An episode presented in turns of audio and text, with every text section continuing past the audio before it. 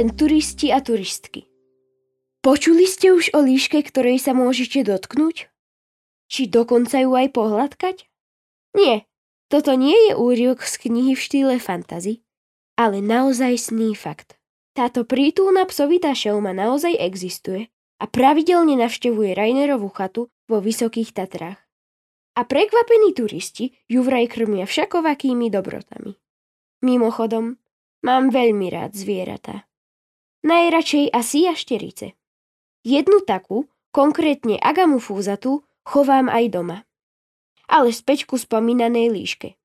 Neviem ako vy, ale ja som sa s líškou hrzavou stretol zatiaľ len v Exupériho malom princovi. A skutočne rád by som aj naživo.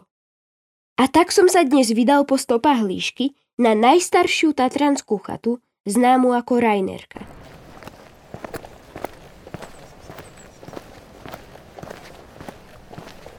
Tentokrát s mojim bratom Petríkom, kamarátom Ryškom a samozrejme pár dospelákmi. Najprv sme sa doviezli do starého Smokovca autom. Nechali auto na parkovisku pri hoteli Grand a začali šliapať na hrebienok. Dá sa ísť aj pozemnou lanovkou. My sme však išli pešo turistickým chodníkom po zelenej. Trvalo nám to 3 štvrte hodinku. A potom sme zbehli okolo Bilíkovej chaty dolu po kamenistom chodníku. Na Rainerovú chatu nám to trvalo ďalších 20 minút. Turistická značka síce ukazovala 35 minút, ale my sme to dali oveľa skôr. Toto je špecifická túra, pretože ju môžu absolvovať aj mamičky s kočíkmi alebo s detičkami v nosičoch. A dokonca aj môj dedo. Ku Rainerke totiž vedie ešte aj ďalšia cesta, a to vrchom, na ktorej vôbec nie sú kamene. Cestou ma milo prekvapil náučný chodník hrebienok, pri ktorom odporúčam jednoznačne sa zastaviť. Dočítate sa v ňom napríklad o parádnych vodopádoch studeného potoka, len kúsok od Rainerovej chaty. Konkrétne o veľkých, priam obrovských vodopádoch a áno, skutočne studenom potoku. Vyskúšal som, na vlastné nohy. A brr, nič pre mňa. Vydržal som ledva 15 sekúnd. No, najvyšší čas nájsť chatu. Líščie stopy síce zatiaľ nevidím, ale ten, kto tu zanechal skutočnú nezmazateľnú stopu, je rozhodne Jan Juraj Reiner. Významný a zdatný obchodník, pôvodným povolaním mesiar, priekopník niečoho, čo sa neskôr nazvalo cestovným ruchom. Ako som si pre túrou v istej turistickej knižke prečítal, Koncom 18. storočia v starom Smokovci rástli malé chatky ako huby po daždi. Muži s klobúkmi na hlavách a ženy s dážnikmi v rukách veselo korzovali po tejto novovzniknutej osade.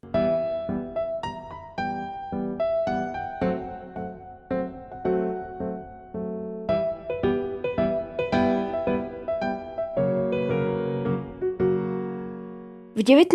storočí doslova prekvitala. A o to sa zaslúžil práve Ján Juraj Reiner. Zriadil v nej totiž tatranské kúpele, vďaka ktorým vznikli budovy, ktoré tam sú dodnes. Drevená vila Flóra je najstarším turistickým objektom v Tatrách. Ako aj hotel Belvy, ktorý v tom čase bol prvým dvojpodlažným murovaným domom. Ľudia boli tak nadšení, najmä z odpočinku v kúpeloch, že na vysokohorskú turistiku pomaly, ale isto zabúdali. A pána Rainera, ako veľkého milovníka prírody, to mrzelo. Veď napokon to on stojí za uľahčením prístupu na hrebienok či budovaním niektorých turistických chodníkov. A tak, keď sa mu po pár rokoch konečne podarilo opäť naštartovať v ľuďoch turizmus, cieľ bol jasný.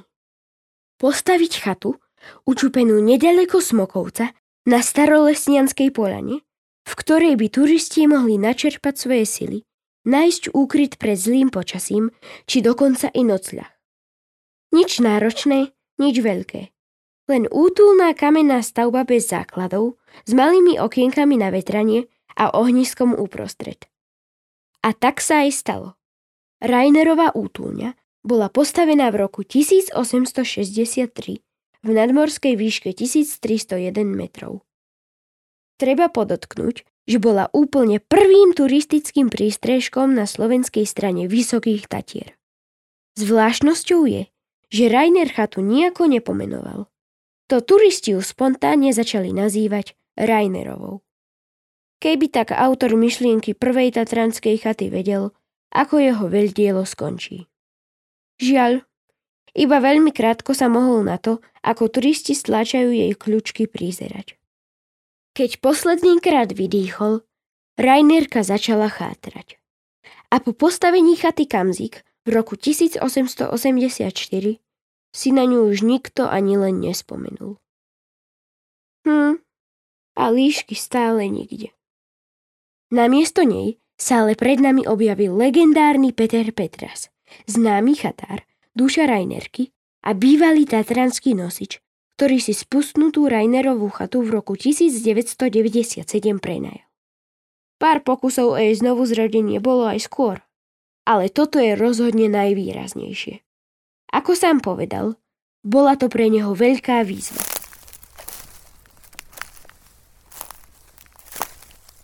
Deň čo deň prichádzal do útulne a vynášal a znášal materiál na jej obnovu. Chate dal nielen novú tvár, ale vydýchol jej aj novú dušu. A premenil ju tak na akési nosičské minimúzeum a zároveň malý príjemný bufet s občerstvením. A aj keď je momentálne nájomcom chaty jeho syn, akýmsi duchom Rainerky však stále zostáva Peter Petras starší. Stále ho totiž môžete stretnúť pri Rainerovej chate, kde vám s úsmevom naleje čaj a prehodí s vami pár slov. A v zime naďalej nosí veľké lopaty snehu, aby pred ňou postavil už známy snehový Betlehem. Prvý postavil pred vyše 20 rokmi a zachoval tak tradíciu. Dokonca aj v zimách, ktoré na sneh nie sú bohaté, znáša sneh ku chate snať od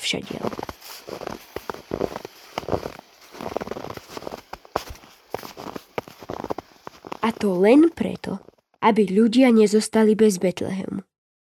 Skutočne výnimočný pán. A ešte výnimočnejšie miesto. Slávna Liška Eliška. Meno som sa pred malou chvíľou dozvedel od jednej pani z vedľajšieho stola, sa neukázala. Vraj jej pred pár mesiacmi uchmatla jedlo spod ruky, keď práve desiatovala. No čo už. Každopádne, ako hovorí tá v Malom princovi. Ja som pre teba iba líška, podobná stá tisícom iných líšok. No ak si ma skročíš, budeme jeden druhého potrebovať. Budeš pre mňa jediný na svete.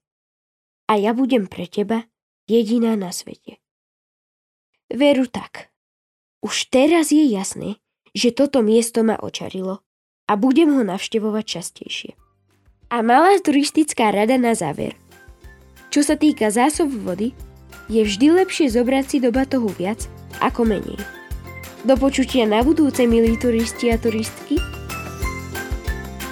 Tento podcast je určený milovníkom Tatier a najmä sledovateľom facebookovej stránky Tatry. Nájdete ho aj na všetkých streamovacích platformách. Na obsahu spolupracovala Petra Tvrdá, zvuk zabezpečil Jaro Kizek a od mikrofónu vás po tatranských chatách sprevádza Vladko Suchanič. V budúcom podcaste vás zoberieme na Tériho chatu. Aj cez naše podcasty lepšie spoznávajte vrcholy vysokých, belianských, západných a nízkych Tatier.